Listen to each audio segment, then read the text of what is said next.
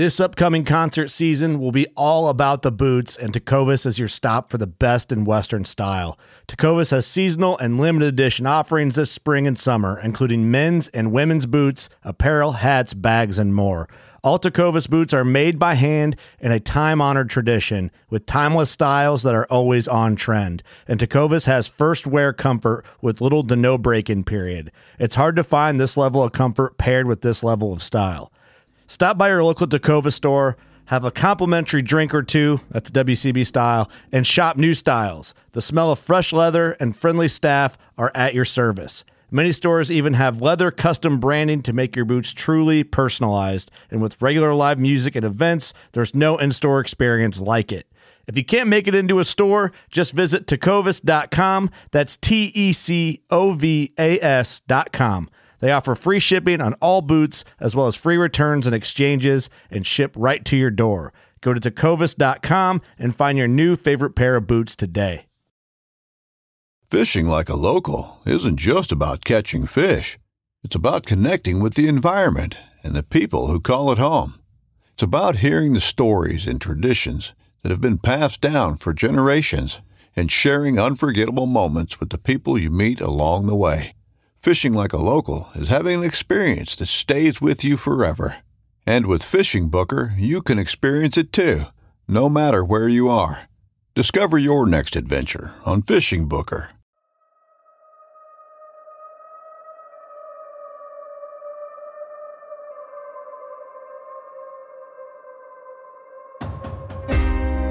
I would say my brother was one of my first mentors, man. He was the one that would take me fishing. We grew up, we grew up both of our dads were were locked up and um, in prison. So fishing in the beach, man, was like our way to get away. You know, like we're the only brothers out here uh, surfing in the water. You know, we hung out on the beach. My brother was was a crip. I was following his his uh, his footsteps, but the beach saved him. Him going out surfing and kind of getting away from that. Um, and then he would he would drag me along with him to the beach, and we became more like surfer locals, you know. But I was following in his footsteps, man, and and uh, we kind of we grew up in broken homes in, in the area, and I think the, you know the ocean saved both of us, man. And we were able to just hang out on the beach all day. It's like a tribe, you know, um, with other locals, and we fished and surfed. But you also get this really cool respect for the ocean and nature, you know. And that's another thing that we we like to showcase in there is the spirituality. Whether you like hiking or just you know wherever you're fishing or that outdoorsmanship, that there you know that that's what the ocean did for us, and if we could uh, share share that is one of my buddies would give the kids a camera because we always filmed it, you know, and we called it the Guppy Cam. And when you would get the kids filming at that level, then you see what the kids are doing, but also noticing that by our kids volunteering and helping the other kids, those kids seemed to let their guard down, the ones that didn't normally fish, and they would take part in it. So it was cool. We had our own kids volunteering, and they would make the other kids more comfortable to try it all. So, hey everyone, welcome back to another great podcast here in Impact Outdoors. And, um, you know, this is a special one today. We've got a new friend, Mr. Kevin Brandon from way out in California, um, on the show today. And, and Kevin's got a really cool story um, about kind of his background growing up in California and kind of going through some rough patches growing up in life and, and um, you know, going in and out of the gang scene and doing all this stuff and, and really turning his life around and, and, um, and really instilling some good values and, and, teaching kids and families all about fishing. And uh, he's doing this through a multitude of ways, man. He's got a TV show called Real Anglers Fishing Show that you can catch on the Pursuit channel and, and find all their episodes on YouTube. And really, out of that morphed the youth movement that he started out there called the Real Guppies um, Outdoors. And uh, just doing amazing things. You know, people like this always amaze me finding the time to, to do this. Um, because you know a lot of these times you're not getting paid for this stuff. It's all volunteer and it's really just from a passion within that, that these things happen and kevin is all about that. So great to have him on the show today. Can't wait for you to hear it. And uh, with that let's uh, get right into it. And uh, here is kevin brandon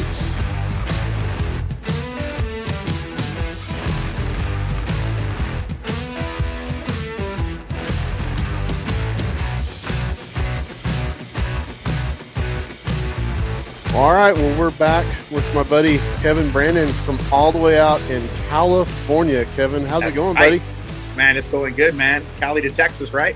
Heck yeah, man. We uh we gotta do some exchange fishing trips or something, you know, here in the next year or so. So, um, but I just wanted to have you on the show. We met out at ICAST this past summer, and yep. uh, which is always a fun time. Get to meet a lot of new people and hang out with a lot of friends and stuff out there. And um, um, I seen you you guys there in your booth and uh, stopped and chatted a little bit. And you were busy talking to people. I finally waited around. We got to connect a little bit and stuff. And uh, um, but I really want to have you on talk about your real anglers program and your real guppies program that you're doing, educating families and kids all about fishing and kind of bringing them back into the outdoors. And, and we all know the issues that are facing youth across the country right now. And you know as well as I do, fishing is a great tool to get them involved. And and um, but why don't you uh, why don't you tell us a little bit about yourself and kind of how this all came about, and we'll just kind of keep going with it. Cool, man. Yeah, we got a. It's, it's, a deep story. We'll, we'll break it up into pieces throughout. We can we can go back and forth. But thanks for sticking around at ICAST at the booth. Um, yeah. That was cool, man. Uh, yeah, th- that part was great. I didn't know what to do. Right, like I've been to ICAST to film. So first, my name's Kevin Brandon, and I host a television show called Real Anglers Fishing Show. That's our logo there. Little product placement. It's the worm catching the fish. We'll talk a little bit about that. That means anything is possible, right? Against all odds, because normally the fish is eating the uh, the worm. Um, yep. So I've been to ICAST a couple times, and then we uh, we started Real Guppy Outdoor Program. So Real Anglers is our TV show. Check it out on YouTube or Pursuit Network, um, a couple other streaming devices. Uh, we started Real Guppy Outdoor Program about five years after um, Anglers started filming. We used to have Real Anglers Kids Days, and then we started doing Real Guppy Outdoors, went nonprofit. So I've been to ICAST filming. Uh, we took our books this year, and um, we we put our books in uh, the new product showcase. So we didn't know what to expect. So when it opened up and people were coming to look for us at our I, I didn't expect that much traffic like in no yeah. expectation really i did call a couple of uh, mentors of mine or people that have been in the fishing industry that go to kind of get an idea how to prepare right because mm-hmm. that's important proper preparation uh, but again we just were just there to get uh, you know get i guess more exposure and it happened man. From day one they were just like coming to our booth. Yeah we looked you up. And i think it might have to do with the fact that there wasn't as many people at icast if you've been there previously. We talked about that you know it was like three times as big normally. So it gave us time to like really get some good conversations in with people that you know so busy um, on a regular year that that this was probably the best year that we could have picked to make our debut because it gave us chance to really talk to more people in the in the industry yeah, that's that's definitely true. I mean, we talked on the phone earlier this week, and and uh, usually you got like two minutes or less with somebody, and that's it. You know, unless you've got a scheduled meeting or something, and and uh, everybody's in a hurry and got a schedule to follow and stuff. So I mean, it was nice this year, just kind of being able to chill and relax and visit with people and not feel rushed to try to get your message across them for whatever purpose it is. So I'm um, glad we got to chat and glad you got to meet and make a bunch of connections over there because that's the place to do it.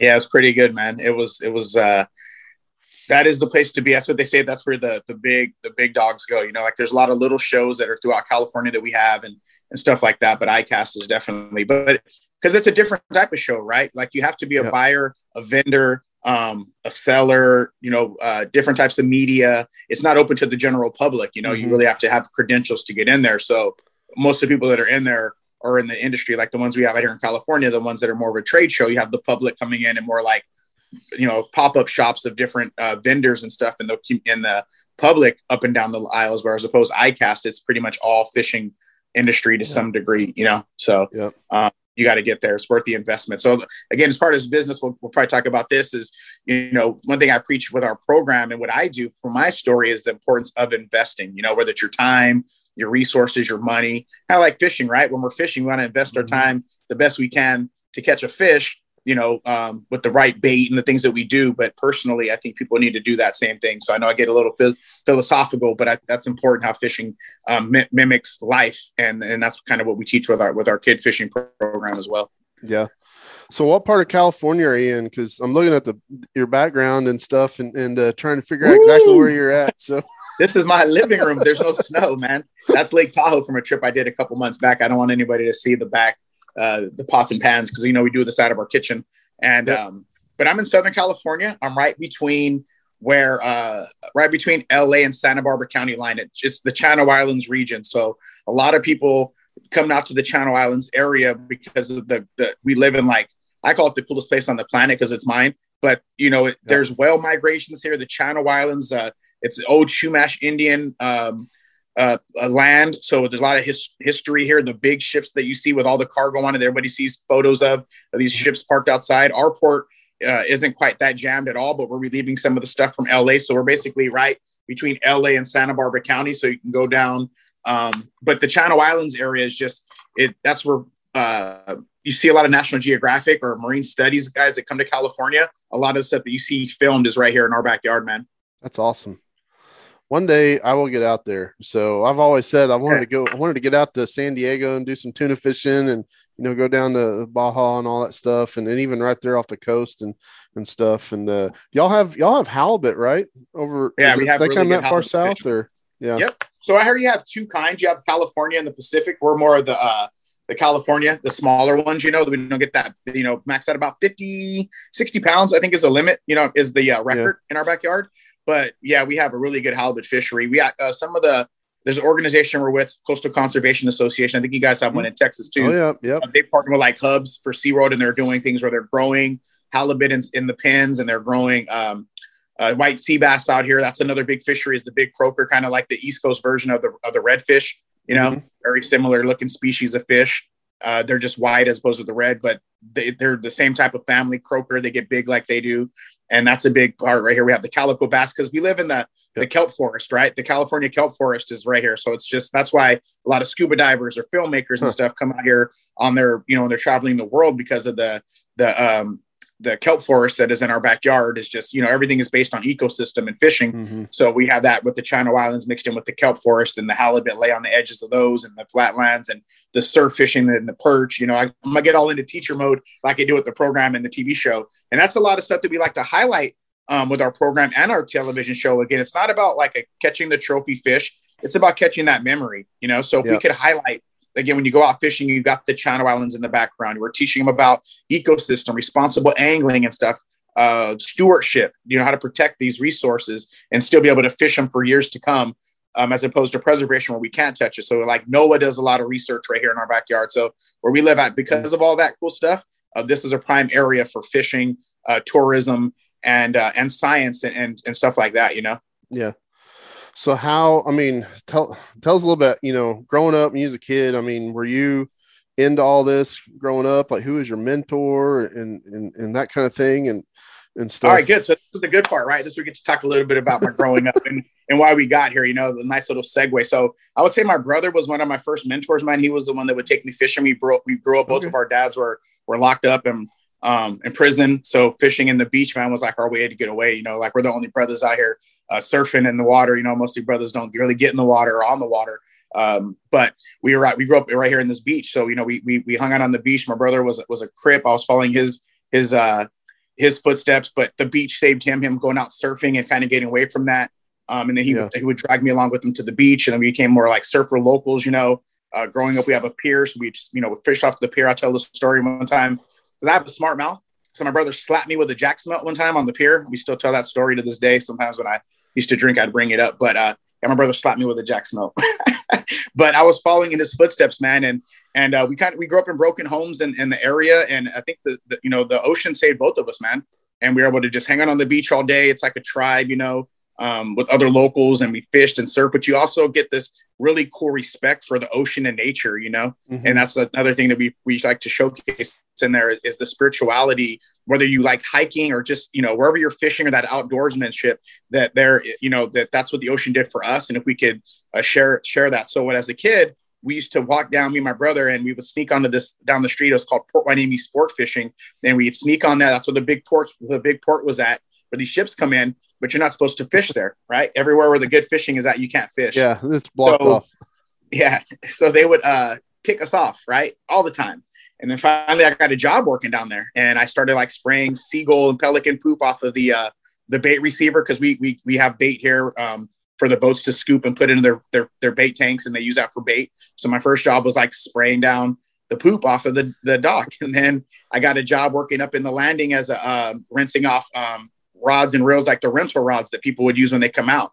Mhm. And then I got it, and then they put me in the office. So I was, you know, taking reservations. And I remember that the reservations that I would take, uh, so our area code is 805.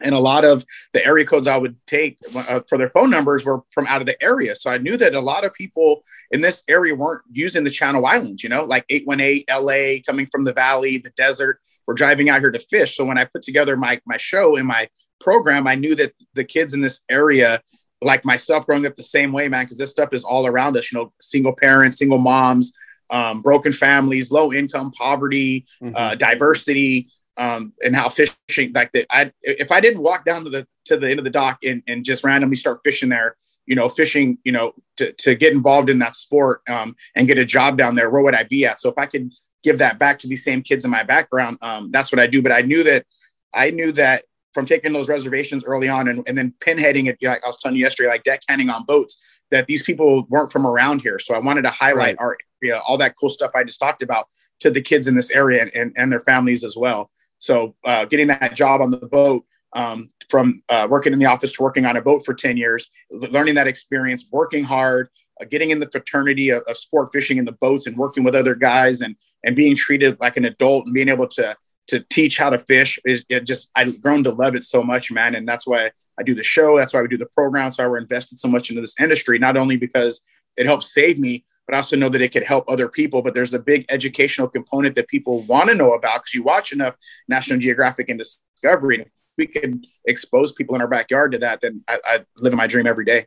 Yeah, that's awesome. And and I don't know. I mean, I hear several stories of people that I'm really close with. You know, kind of similar backgrounds and how either fishing or or hunting kind of got them out of that and gave them something to focus on and something positive in life and stuff. And and um, that's awesome that was able to do that for you. And then the yeah. coolest thing is that now you're giving back, you know, and you're, yeah. you're seeing that come back to you. So that's that's really good, man. Appreciate you doing all that. So, how did the?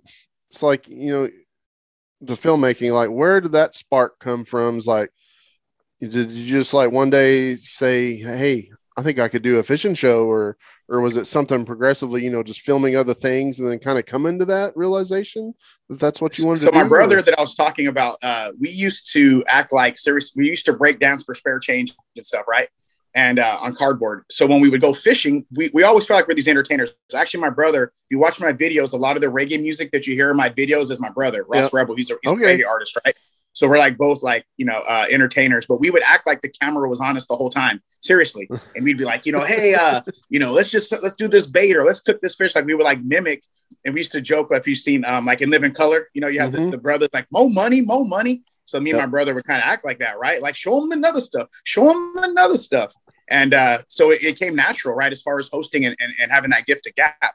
Um, but when I got into filmmaking, I, I was an exterminator. I quit uh, working on boats for a little while. I, I got into into these streets. I was, uh, you know, I'll, I'll, be honest. We're gonna keep it honest. Like started selling a lot of, uh, started selling weed, man. And I quit working, and I was just trying to find a. I needed to make more money because, unfortunately, getting off of a boat and trying to take that to a to put on a resume, I didn't have a lot of experience in anything else. So I would get like entry level position jobs, right. and I wanted to make. I'm not trying to justify it, but to try to make extra money, I hustled a little weed, and uh, yeah when I we'll talk about that later. When I quit, like I, as an exterminator, I was going into other people's um, neighborhoods, rich neighborhoods, and wondering like, how did they how did they get this? You know, this yeah. is this is generational wealth. This isn't they ain't out here making these kind of maneuvers, putting their family in danger to provide. And I would notice that they would have like uh, University of such and such on the on the on their cars or something, you know, alumni or something. Mm-hmm. And I thought, wow, they're they're building a value. It's, it's a value system that they're building. And I listen to motivational speakers for my bodybuilding that I listen to and here and putting two and two together. And I was like, there, you know, I got to do something more constructive with my time. So um, when I got out of that lifestyle, I started going to church and um, I was like, what did I do before? I used to want to live that lifestyle of Tony Montana. Like, man, I used to love to fish. So um, we moved to this location uh, to a different street in my in my neighborhood, and we had a new cable company. And there was it went from just the one Fox Sports that would show fishing shows like on Sundays only. Dude, there was like yeah. five channels of fishing, and I was like, wow, this is crazy. And when I worked on the boats, I did take one semester of filmmaking, and but working on the boat, it's hard to go to school and, and do that. So I did do one episode though. We did it at the jetty fishing. We made a commercial. We did a Bud Light commercial, the whole thing, right? So I had the bug. But watching these other shows, man, I realized that California wasn't being represented as much. Yep. Some of the guys had high, high, um, a, uh, a, like really expensive produced show, and some guys had like dude was really it's called El Pescar. He was fishing on like a beach in Florida. His background was people running around. They were on a private boat, and he had a TV show. So I've seen it from like high end scale, like in fishermen, to mm-hmm. just barely produced on their own. So um, uh, I told my mom, I think I want to go back to school and do filmmaking. And my mom worked down at the school. She had cleaned herself up, and it was a, a, in the reentry program. And she said, "Well, you know, the semester starts this this uh, like this week." So I checked it out. Now, this is the smart thing, right? This is about being innovative. I don't like school. I have my own learning curves. I don't like reading. Um, videography, there's no books. you could use all their expensive equipment. They're going to show you how to do it. You, you sign a bog waiver for like a hundred bucks, and it, and I got to take filmmaking. So, but I, I wanted to film more, uh, also um, more action, not so much an infomercial. If you need this hook, you need this weight, you need this boat. Right. Let's just get people doing it, right? And um, when I got to, to, to school, uh, we needed somebody to host this mockumentary. We're going to fake this project and then you're going to do it. So, of course, I'm like, here, I'll be the host, Channel 8. So I did this hosting for this little mockumentary. I was like Johnny from Channel 8 News, and I'm interviewing, it's all students, right? And I was killing it. So my teacher said, hey, man, you, you have a talent for hosting. Next semester, maybe you should host uh, the, the TV show that we put on the local TV channel here in, in Oxnard and I signed up, man, and I be started hosting. So I was filming oh, wow. and hosting, you know. But uh, uh, I was going to school two days a week as an exterminator. I was able to get off work at 4.30 on Tuesday and Thursday, and I could take film uh, just one class at a semester, and I took it for four semesters. And I used, used their equipment. I got taught how to use it. I helped other students on their projects, so they would help me on my projects. You know, yeah. come out and film, doing a lot of free projects for whale watching boats mm. and sport fishing boats. And uh, but I like the documentary side, man. I love reading Rainbow growing up. I love PBS type mm-hmm. videos, the Crocodile Hunter. So I wanted that aspect into the show as well, not just again trophy fishing, but let's really like educate and show the cool parts of California and just you know what I mean, like like that aspect. Yeah, that's cool. And and I've seen I've watched some of y'all's videos, and I mean y'all are doing all kinds of cool stuff. You know, either whether it's going on the the the party boats or fishing pier fishing and all all the different things and and um you know is that's I mean I know that's big out there. Like, kind of tell us like what kind of fishing are you doing on those different different boats and from the dock? Like, what's what's the difference in those for people? So the, the sport boat uh, since I, I, worked with those guys early on in my career like i was saying when i was younger mm-hmm. i was able to do their boats for them for free. So sport fishing was like use, utilizing that resource to go on their boat and make them a video. And this was when social media was coming out so everybody needed a youtube video. So i was able to film for them. We would just do a trade. I'd go fish for free and film their video. I just paid yeah. for my fish cleaning and galley. Uh, so that's one aspect of it. But again, I used to tell people for what you cost to go to a ball game or amusement park, you could get a guide or service from fishing. So if you want to, you know, 200 bucks to Disneyland, you can go on a sport boat and they'll help you tie your hooks. They'll help you get started. They'll walk you through the whole process because fishing can be a little intimidating. So can the ocean. Mm-hmm. So a lot of the sport fishing boats is based on just, again, education, our backyard, catching the memories, seeing the sights, um, and catching a big old rock cod that you can take home and cook and eat. Uh, we do things with surf fishing because I like to look at fishing as a, like different communities. Okay. And California has a lot. You have crazy kayak fishermen. You have guys that shark fish from the pier. You have veterans that fish. You have surf fishermen.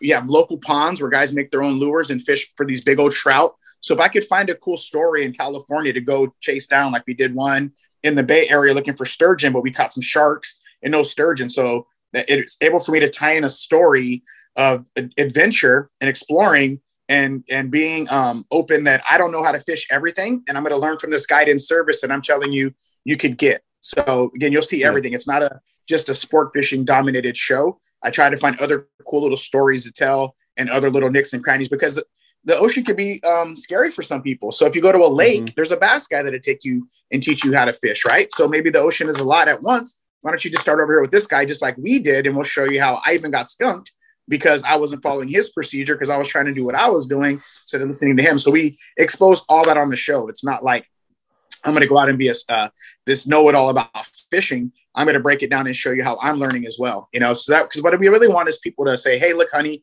we we did we can do that, right?" And that's what I get back from my show is you make the show look like something that we can all do. Yeah, yeah. And you said it that the show's actually Aaron. Is it on on Pursuit right now?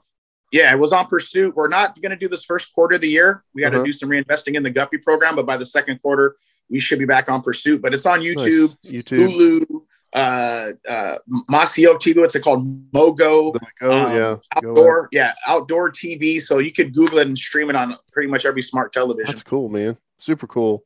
Um, so you know, starting up the the TV show and stuff, and then I think there's probably a natural progression in trying to grow your programs. And I know y'all went and, and turned in and basically start up a nonprofit to do the kids side of things, which is I think really from meeting you in person and, and talking to you, that's where the passion is right now. And um, how did that kind of transpire and, and stuff? So when uh, we would leave our apartment complex, I remember. So first of all, let me back just a second. When I was uh, fishing with the church group, they would do a kids fishing day at the lake once a year, partner with the lake, and we were volunteering and helping kids fish. But it was more like every kid walks along, grabs a fish. We have the we have the trout, you know, in a little area and they catch a trout and then they can put it in a bag and the kid takes mm-hmm. off, right? But there's not a lot of instruction, just like hook in hand and bring it in. But I was watching these guys be servants, right? And how they were helping. And I really thought that that was cool. So when we would leave to go fishing, kids in our area, like I said, where you grew up, oh, I wish somebody could take me fishing. I wish I had somebody that would take me fishing from other kids in our complex. So I'd say, well, hey, look, if your mom or your dad or somebody would drop you off or bring you to the pier, we'll we'll show you how to do it. So we would start with 10 kids, right? Then we'd have 15. And I would be like, man, I'm kind of nervous about like really opening this up and then not having yeah. enough resources to be able to handle it. Well, God always provided more than we always had. Uh, that we had kids. So I thought, you know, the heck with this. And at the time, it was real anglers kids fishing days before we went nonprofit. And w- the way we got the word guppy is one of my buddies would give the kids a camera because we always filmed it, you know, and we called it the guppy cam.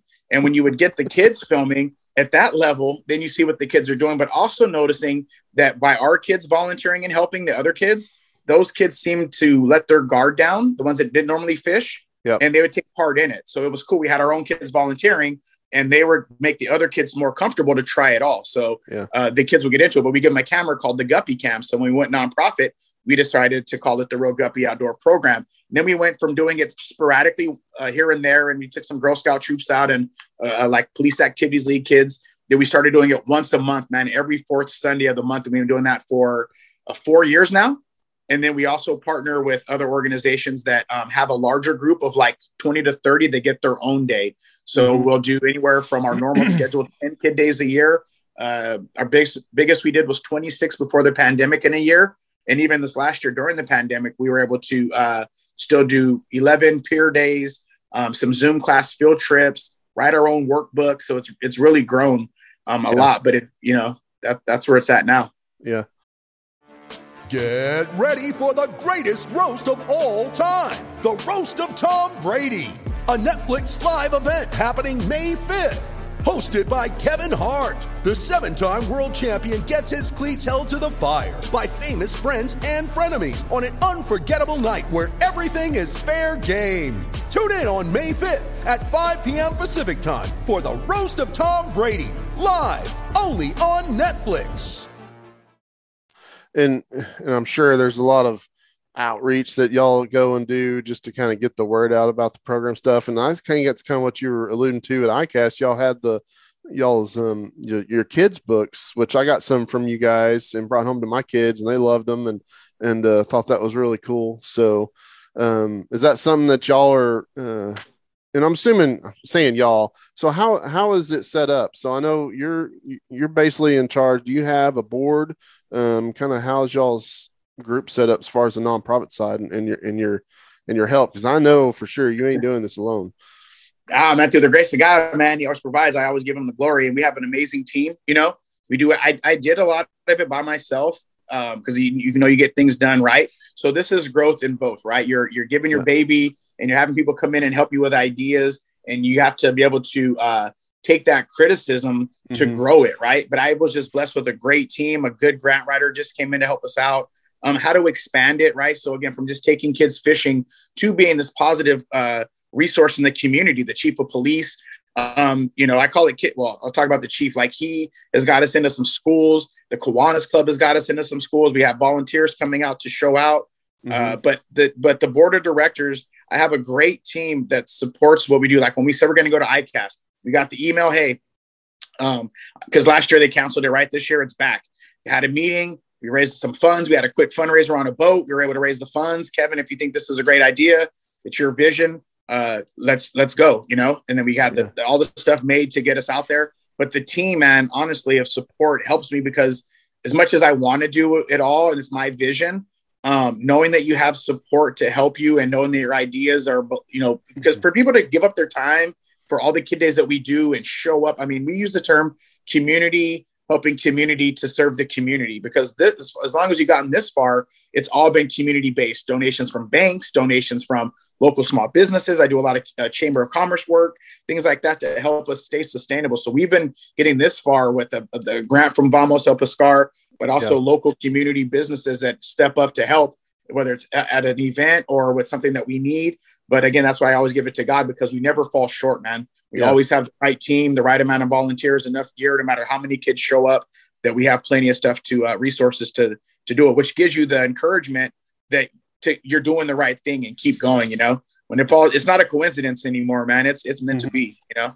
Yeah, yeah, and I'll send you some info later. I mean, we've got a really cool program here in Texas. It's basically um, I believe it's federal funding, but it's the the co-op grants that they give out to groups mm-hmm. exactly like what you're doing, you know, and it's basically a matching deal. So, you know, they'll they'll award you so much money and and and you uh you spend that money, send them the receipts and they cut you a check back until yeah. you hit your hit your your grant fund and and um, really cool really helped us the first year we started our youth program and and it's tough man i mean if you just said y'all got a good grant writer. That is so key these days because grants are yeah. definitely the way to go. And and we all know in the last year and a half, almost two years now, how hard it is to get donations and things. And so hopefully, you know, people listening to this will want to reach out and help you guys and um, um, and stuff like that. And as far as like gear and stuff, I mean, I'm sure you get donations and stuff from people and and and things, you know, like used product and, and new product both. But um, you know, how does that? how does that? how does that go for you guys? I mean, y'all have events where y'all post up stuff. You know, we're looking for new rod and reels to hand out for the kids to use and that kind of thing. So the way it really started growing, I have one one of our sponsors is Channel Island Sport Fishing. They've been sponsoring my TV show me for since we started like uh, nine years ago doing the, the films for them and stuff. Okay. Um, like uh, like the first big batch we got was their lost and found. They donated it all, mm-hmm. so we had a bunch of stuff. And then um, I do a radio show because I'm out here in California. I'm, I'm pretty I'm getting pretty known for the fishing that we do. So I do like a radio show every Friday to give a report. And yeah. then people reach out like, you know, unfortunately it's, it's a trip because somebody passes away and their dad was a big time fisherman to come get all their gear and they would get start donating that way because the guy on the radio, like you're asking me right now. So we got a lot of gear that way. But you come across some really cool stuff, man. When you see like the older stuff that people used to use, yeah. I mean, like a little kid, it's like antiquing, man. You get to go through all that. So that's what I mean by the community so far us going out to ICAST is kind of a real introduction more into the fishing industry to hopefully get more support. Mm-hmm. But a lot of our stuff has been really local. Where we live out in Ventura County, it's a very um, it's we call it Ventucky because it's like a little bit country, but it's on the beach, right? So when things happen, like it, this community gets behind everybody. Whether it's food share, we had the big fires out here years ago. You know, like our our community really really comes together. A lot of support, like these chamber mixers. It's it's big enough, like just outside of LA, but it's small enough to where we can all help each other out, man. So we've, like I use that term, community helping community. Uh, but donations, people drop gear off to us. We do a thing where we um, we go through it, and what the kids can't use, we've been having a couple of pop up sales to like sell it, you know, or get donations for that to help monetize, make mm-hmm. a few bucks for the program. That's kind of how we got money for ICAST, you know, to get out there. We did two of those before we left. I um, mean, and the donors are happy with that. You know, they give it to the program to uh, for us to do what we can, give it out. Um, we we want to get a, a um, a system in place for called the Guppy Rangers, where we start getting their points for them for like beach cleanups, pier days, and stuff. So we can start giving the gear away to those that are invested. We don't give away a lot of gear because we don't know if they're going to be able to use it again, and we want them to right. give something back to get their free to get their gear. You know, like invest themselves into it. So that's something I'm going to work on this year uh, coming up. And then we also opening up a learning center, man. And this is what I mean by the community. Nice. Right, I put up yesterday. Hey, we need we need some chairs and tables and chairs for this learning center. And people are like, I got you a monitor, I got you a whiteboard. Uh, we got some tables that we don't need anymore. I mean, literally, we're gonna have this thing furnished from a Facebook post mm. um, of what we're doing. But again, that's continuous effort. And when you're doing this, and that's what we teach the kids. Like I remember starting out, brother, when I had a kid fishing day, man, at a, at a to do a learning center, and nobody showed up. Me and my son were the only ones there, and the feeling of like, why are we doing this? Yeah. What are we doing this for? We have one person show up. It's just a waste of our time. But I would show up the next month and show up the next month, right? And we'd have four kids and five to where we've grown a really good following and being um, synonymous for what we do in our community up and others that like it's nine years later that the community is really, really catching on to what we're doing and getting a lot of support from them, man. Yeah. Yeah. And that's true um, passion and true, um, I guess, compassion for, for your community, you know, and, and, you know, you build it and they're going to come eventually. Right. It may not happen immediately and the payoff's not going to be instantaneously like it is for some people, but you know, you keep pushing and grinding on all this stuff and, and man, it pays, pays off big time in the end and, and will only get bigger and better, you know, who knows where you'll be in five years, you know, Right. as far as The doing goal- this. So the goal is to get really like Kratts' Creatures kind of way, man. You know, where we have a PBS type of show okay. that grows the kids. You know what I mean? Like that's mm-hmm. real um, informational and showing and getting kids outside. And but a big part of it, man. I don't know if you guys are noticing this too in in Texas is the whole family engagement part, right? Yeah. Like one thing in the pandemic showed was that people could slow down and start doing things that they were always too busy for because let's be honest. I mean, we parents work and school and the kids have sports and we do get a little busy, you know, and that's just life. But the pandemic was able to show that we could slow down and smell the roses again. And fishing was like the biggest it's been since like 1980. So by us having organizations like ours, but again, not just the kids teaching them, but also showing the family engagement so they could continue those traditions that grandfather used to show kids that people got too Mhm. busy for um, is growing. So we're looking at the brand building on how do we have, like, you know, all that incorporated with the learning and the PBS style videos and even showing kids how to cook them and stuff, you know, again, not just teaching fishing, but how do we teach them again, those life building skills Yeah. through fishing. And that's, and that's really the goal to see it. And I, and I think we can accomplish that. Yeah, and I think family. I mean, we talked about this before, but uh, family is key.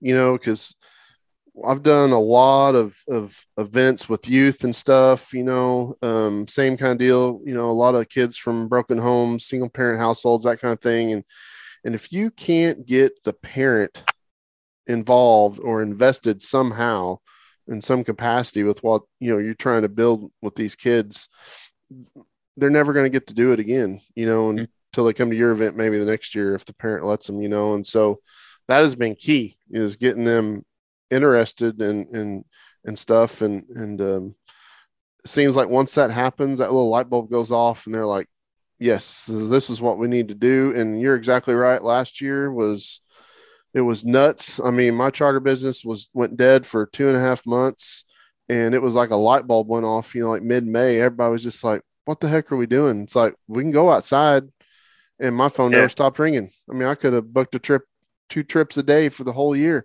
last year. It Yeah. was insane. And uh, Right. it was so cool getting to meet so many people that had never either went fishing or hadn't been fishing, like you said, since they were little, you know, and just wanted to get out and spend, spend the time that they may not ever get again like this, you know, with their family. So, Yeah, man, that's hundred percent. So you it's not like you're doing the same similar stuff and you're seeing exactly the same things. And that's what's good about organizations like us. There's an abundance for all of us out here, man. And if we can collaborate and, and learn ideas from each other, that's another good thing about ICAST. And you see other people not because I tell people like you talk about the payment, um, volunteering and helping like this, it's a deposit to the soul, right? Yeah. Like you don't not get monetarily, but the, that feeling. I have volunteers that are like, I've almost seen them in tears after a kid day of what something Mhm. happened throughout the day where they're just like, you know what just happened today? Um, I'm just going on a tyrant right now, but- or, or tantrum right now, but that's, you know, I'm sure you guys experience that same thing with Yep. your volunteers. And then that's where you get a chance to make you want to do it again, right? When again, it might be a slow outcome or what's happening. It's that passion that makes you continue to do this kind of stuff. But the payoff at the end, again, for the soul and seeing it happen, man, is you can't really describe. Sometimes I get choked up trying to explain that to people. Oh yeah, yeah, it's the same, man. It's like, you know, we do our youth program, the brigades program, and we work on that for it's a five day deal. We work on it all year long. And uh by the time you get to camp, sometimes you're almost just drained. You're just like, okay, like, let's let's get going. And and man, by the end of week, every single year, I've been doing it for over 10 years now. It's like it's just like this is unbelievable. I mean, just the outcome and, and seeing what the kids get out of it and and, and the adults as well. So um and that's that's what it's all about, you know. Yeah, man. So, So- I remember uh, closing the door one time at a Ventura Pier location, and I had literally, bro, I stuffed all the rods in there, I put the hoop nets in the back because we do a lot of hoop netting too, so that way they can get hands on and learn if the fish aren't biting and they learn about species identification. We have mm-hmm. one this mm-hmm. weekend called Hoop There It Is, where they all have hoop nets and learning as teams of three um, for crab and stuff. Uh, and just slamming the door, and the freaking door broke on my suburban man, and I was like, "Why are oh, you no. doing? This? How long are you going to continue to do this?" And I was there the next month, you know. But yeah. you're literally families all climbed into the big old school suburban. All the rods, kids are all like bent sideways because you got rods going this way, and the smell of uh, of kelp that's still on the hoop net, smelling up the car, and just and I slammed the one of the doors, and it, it won't never it didn't ever open again. And I was just like, "Why are you doing this?" And then a day later, you're like, "Well, we'll be back next week. Yeah. we'll be back next month." That's you know? right. So.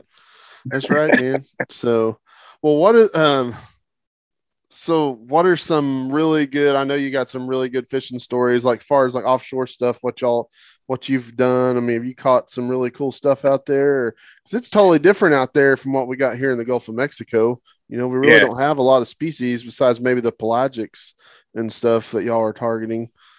Well here is cool like i said between the channel islands um, kelp forest and the upwelling of all the nutrients that come through here uh, we have a great fishery in our backyard but then we do have santa barbara. I'm sorry, we do have San Diego that's just down that, you know, when the season comes up, you go catch yellowtail, um, tuna, you know, there's long range trips. My longest is like a three day trip, caught plenty of tuna, nothing super big, but you know, for me, it's still great, man. But again, I'm a nerd yeah. with it, right? So I don't need a whole lot to satisfy Kev. You know, if I got something to eat, um, enough to make some sashimi or, or something to fry, I'm always happy. Even sometimes like, I think I have enough fish. Maybe I'll, you know, I've had enough um, I'll take a break and hang out, start, you know, blogging or writing up some the, like the what I'm seeing. But we do have a good fishery here in Southern California, man. And then going up north, like we tried to catch a sturgeon last year. We got to go back. And I always say whenever, you know, people don't catch what they're looking for, that's just a reason for you to come back, right? So that way you got to keep coming.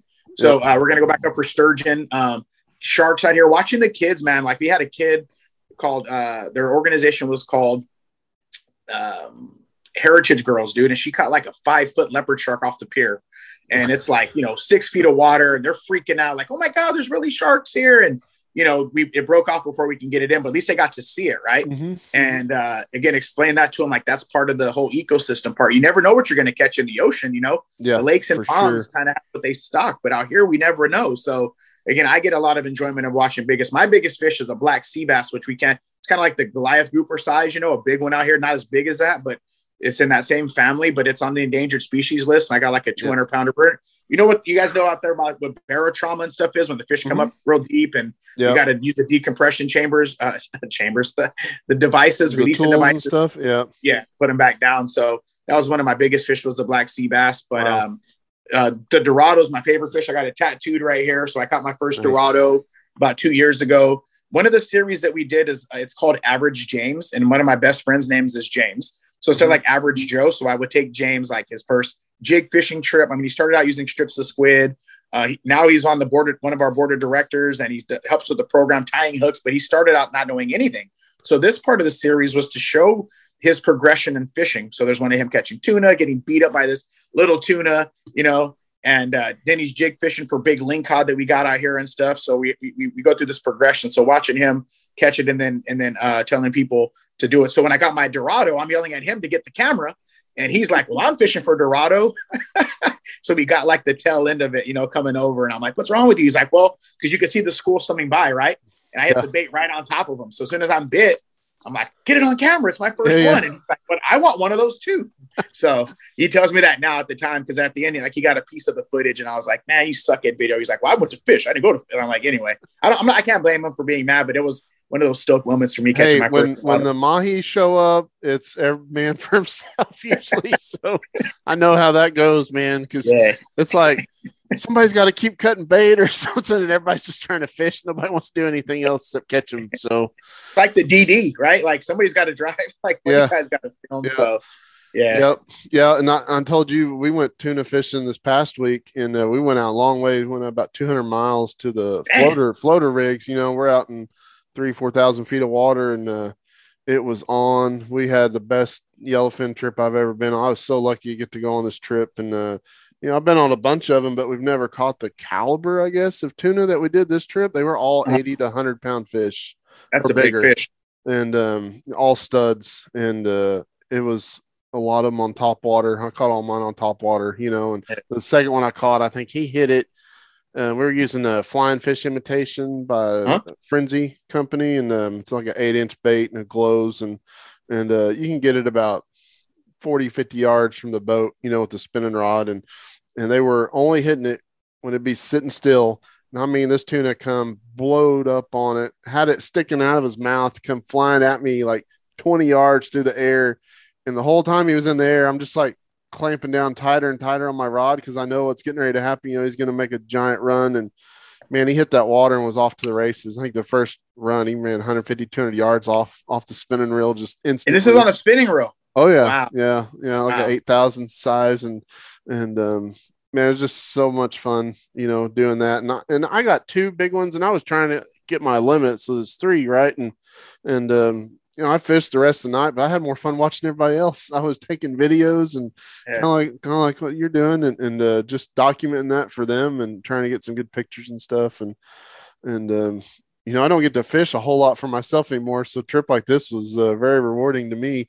You know, Yeah. not having to take care of other people and that kind of thing. It was kind of like, all right, this whole trip, I'm going to catch catch fish and, and take home, and and uh, it was good. So maybe you can get over here sometime and do one of those trips. It's similar to the San Diego trips, the party boat trips, you know.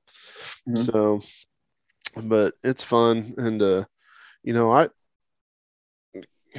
I guess you know I grew up fishing um, since I was a little kid. I think my earliest memories was probably three, four years old, being on a boat. You know, I just remember briefly just being on a pontoon boat with my family and, and stuff, Mhm. and and um, it's always been a passion, just like you growing up and, and doing the fishing out there on the beaches and stuff, and and I don't know. I, ne- I never, I guess, never thought. I mean, I don't know if you ever thought when you was a kid you'd be doing what you're doing now. I never thought I'd be doing what I'm doing. I've got my mm-hmm. dream job, you know, and I'm guiding and got this podcast. Like I never thought in a million years I'd be doing anything like this two years ago. And boom, you know, here we are. So Yeah, man. crazy. yeah, they, they they talk about. So I started about seven when I would go to the pier every day and hang out, and that's one of the things we talk about. The fishing is like our name of our book is called Catch a Memory because you you're going to remember that memory of you've been on that pontoon boat, you caught the Mhm. memory of going out with your buddies and catching that big old tuna that you just caught, you know. And that's what we like to highlight. I'm sure that's part of what you guys like to highlight is just getting them to catch that first memory and remembering it. I'm sure. How do you have this issue too, where like you tell people what you do and they want to tell you their old fishing stories. You know, like, Oh, oh. I do a fishing podcast, or I say I do a show. Did you watch that tunnel vision, right? Yeah. Of them going back to where that fishing, where they caught it at, and what they used, or whose Mhm. uncle was there, or sunny story. And uh, that's a whole part of, you know, it's not always just about the trophy, right, man? It's about that whole experience, man. So you're doing it out there, we're doing it here, man, and I think that's good for this um this whole industry and and people in humanity, right? I mean, I don't mean to like get all deep, but Yeah. there is something that's cool about just being out fellowshipping with people and fishing. That this is an intimidating sport to some people on how to walk in and buy gear or what to look for, or maybe find something else to do with their family because they don't have any idea. And if we could break that barrier, man, it'd be the bridge for more people to experience those same couple of highlights to do it again, man. That's that's uh that's what it, we're doing, man. Yeah. yeah. And so what is what's kind of on the horizon for you guys here in the next year or two? I mean, what are you looking at? I know you, you've been going to doing a lot of meetings and stuff lately, meeting with people and kind of where do you see this going? I know So we uh I, so before in May, I as an exterminator, I was an Orkin man, and I did that for like 10 years. Um, I gave up my time there and I worked at the local sport fishing channel on the sport fishing four days a week so I could be in the industry like all the time, man. And this year I've given up two more days down there. So I'm going to get working there two days a week, but it's going to give me time to be on the road filming more California fishing. We're opening up our learning center. Uh, we did the application yesterday. We're getting into schools. If we can get our curriculum um, around the, uh, the country, meaning like we could do Zoom like this uh, with schools and teach fishing, just continue to grow it. But it's gonna always going to be on that same vision, man, of of scaling up our brand and what we do to be able to be digital and really make an impact across. You know, because our our show um, and our program is about uh, development and leadership and stuff too. So I want to always keep that as part of the hub that we're growing. So it's going to be moving that direction. If we could do more um, uh, clinics and stuff at our at our learning center now, producing content that that goes side by side with the books that we do and doing it digitally, and that that's what we're going to work on this year is is trying to figure out. And we know it could be done is just more engagement, man. You know, like if there's Yeah. a new not that that let's say RBFF drops a video, it's a minute long about a knot tying. If we could send that out to to the kids and their families, they could practice that knot at home. Like really expand on how we can use technology um, in fishing and education because we always teach education as part of it too, right? Mm-hmm. Um, and that's the best part because I believe, right? I heard this the other day. People want to learn, but they don't want to be taught. You know. So when we're learning True. stuff, you're ch- and you're learning, and you're like, wow, I didn't realize. You know, like think about like the Daniel-san uh, uh, Karate Kid, right? He didn't know that he was, uh, you know, learning how to block a kick until he got kicked, right? And then he, yeah. well, that's that what you're teaching us. So that kind of thinking, um, and also thinking, how big can we like do? Like, I, I like to encourage the listeners or people listening, like, use your imagination. Don't don't think it can't happen. You know, press the envelope. Um, re, uh, uh, uh uh, reverse engineer some stuff, you know, like tinker, use that word tinker and try stuff. So the ideas that I have in my brain that my board doesn't know yet, I got, I'm just bringing those out, but it's also at a level of scale because I'll try to put too much on the plate and, take on too much and get burned out. So I guess find that balance, but man, we're really blessed, man, to see the community helping us get, you know, another grant we got called justice out, outside that's going to use us to get this, this facility, man, and just continue to grow that, but also bring, um, our kids, high school kids in and let them start helping us develop stuff. I think just talking at them is not the right way to go. When I was a Cub Scout mm-hmm. leader or a coach in baseball, helping my son's team out, you know, a small capacity, I was doing research and development and seeing how the kids engaged in the program as opposed to coaches just yelling at them. So if we have some kid counselors come in or counsel for our guppies and, and teaching them about entrepreneurship and, and also living their dreams like I'm living my dream and being a speaker, I want to I want to work on that level too this year, man. That's that's kind of some of the goals we have. That's awesome, man. Well, that's a lot to a lot to get to this next year, but uh, I think you'll do it. And uh, like I said, I think it's just going to keep going, getting better and better, and be, be, able to reach more and more people every year, and and um, and just see where it goes. You know. So yeah. So you see my logo right here, right? Right. Yeah. Talk about that. Started. Yeah. So this is the buff, tough little worm. Okay, this is me. Let me lean in, right? So what I did was was I wanted to have something. This means against all odds or anything's possible because the worm's catching the fish, right? Like myself, mm. growing up the way I did out here hustling. You know, I'm I you know I made it. I guess right. I made it through the cracks, and anything's possible. You know, and uh, so anybody that has any uh, hurdles in front of them or any problems that they know that anything is possible if they're willing to work hard and push forward to it, man. So I try to you know put that part out that anything is possible if you're willing to work for it you know, against all odds, you know, no matter what what's got in your way or what your what your history or your past might have been like for you or your family, that you know, if you find something that you really want to go after, um, just put little pieces into it, man. Just like fishing, just start out with the little simple with the night crawler before you start buying a bunch of jigs and get the boat and stuff, you know. Just start getting those reps, get those casts out there, man, and see what you could hook and, and catch, man. You know, see how I use all those little metaphors. Oh yeah, yeah, such a good message though, man. So well, um, well, why don't you tell us like uh, where everybody can follow you guys at and everything you're doing as far as events and, and social media and all that stuff, and then plus two, if uh, if people would like to do donations or something like that, how they can get a hold of you for that. Cool. So we'll start with the Real Anglers uh, Fishing Show first. You can check us out on YouTube, and a lot of our Real Guppy Outdoors videos are there. So you could always go to YouTube and check it out. And everything is spelled with R E E L. Real anglers, real guppies. Uh, it's all like a fishing reel. R E E L. And check it out um, on our YouTube or on Facebook. If you'd like to make a donation, that's great. Uh, real guppies. There's a donate link. There's a cool little video that's on there as well, and you can check that out. Real guppies, uh, Real Guppy Outdoors, um, and that's G U P P Y. Real Guppy Outdoors. And uh, there's you see our videos. We're on Facebook, Instagram. We're trying to get our books out. If you're if you're an educator and you want to get some of these books or you have scouts or something or you work in that area and you want to get some of our books we could uh, ship, ship you some books. Um, if there's anything you guys want to you know collaborate on some from california and you're from another area or you want me to come out and film you fishing i'll do that too. And we could film it and get, and get you on there. So again we just want to continue to show um, anybody can do this. Go out and catch a memory. If there's a cool story behind uh, somebody that that's uh, um, to, to, showcase a different way to fish like surf fish or uh, pier fishing for sharks. We did one. Like people think you could mm-hmm. do that. So we could. I just did one episode. I'm editing. These guys were fly fishing for rockfish at 160 feet. Like who rockfish? Who who drops a fly that deep? So those kind of cool stories you're going to find on Real Anglers Fishing Show. Check out our uh, again our Facebook. You get little bloopers and other pictures. I do a report from California, and just check it out and share it. And please share your stuff with us. I think that's a good thing about social media, man.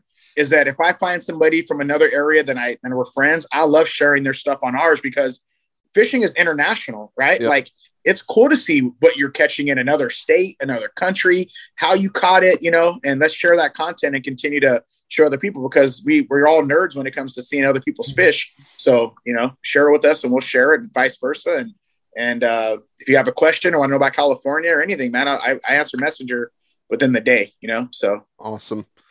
So cool, man. Well, I am so glad we got to connect this summer and uh let's make it a point to to get fishing together sometime. So maybe we can uh if y'all get back to ICAST something next summer, maybe we can hook up and go over there somewhere. I got some buddies that guide right real close to where the convention's at. So um are you going to but, be uh, there this year? Are you Yeah, going to go we'll, again? we'll be we'll be back again next year. So for yeah, sure. we'll be, we'll be here. So, yeah, we're sending yeah, it we'll out. definitely get together for sure then. So and then maybe we can, uh, like I said, ah, I got I want, I've always wanted to get out to California and, and try Come the on out, fishing down there. So we'll, we'll get out Fish. there. So Yeah. as long as the air, airplane pilots show up to work, we'll, we'll see if we can make it happen. Man, that's a whole other story. We got stuck coming from this.